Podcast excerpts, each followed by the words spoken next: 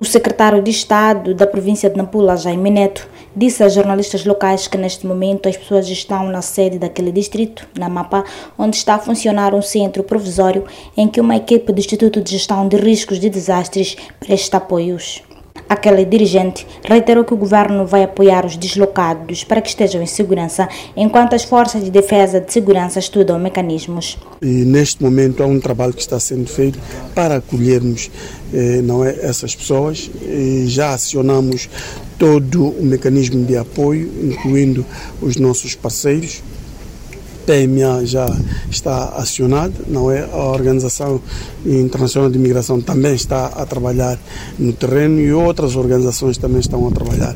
Ele acalmou, no entanto, a população ao dizer que das informações que estão a receber das forças de defesa e segurança ainda não é momento de alarme porque estão a trabalhar, incluindo na mobilização para que as pessoas permaneçam nas suas comunidades.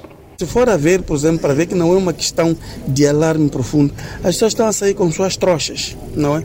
Significa que é o medo que está nas pessoas, não é? E querem rapidamente encontrar um refúgio para poder coisas.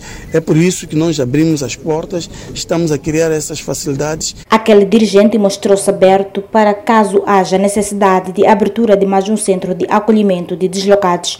A província de Nampula é uma das que acolhe maior número de deslocados internos do terrorismo e no pico dos ataques em 2020 chegou a acolher aproximadamente 100 mil, tendo no ano passado parte da população decidido voltar às zonas de origem com relatos de retorno de segurança.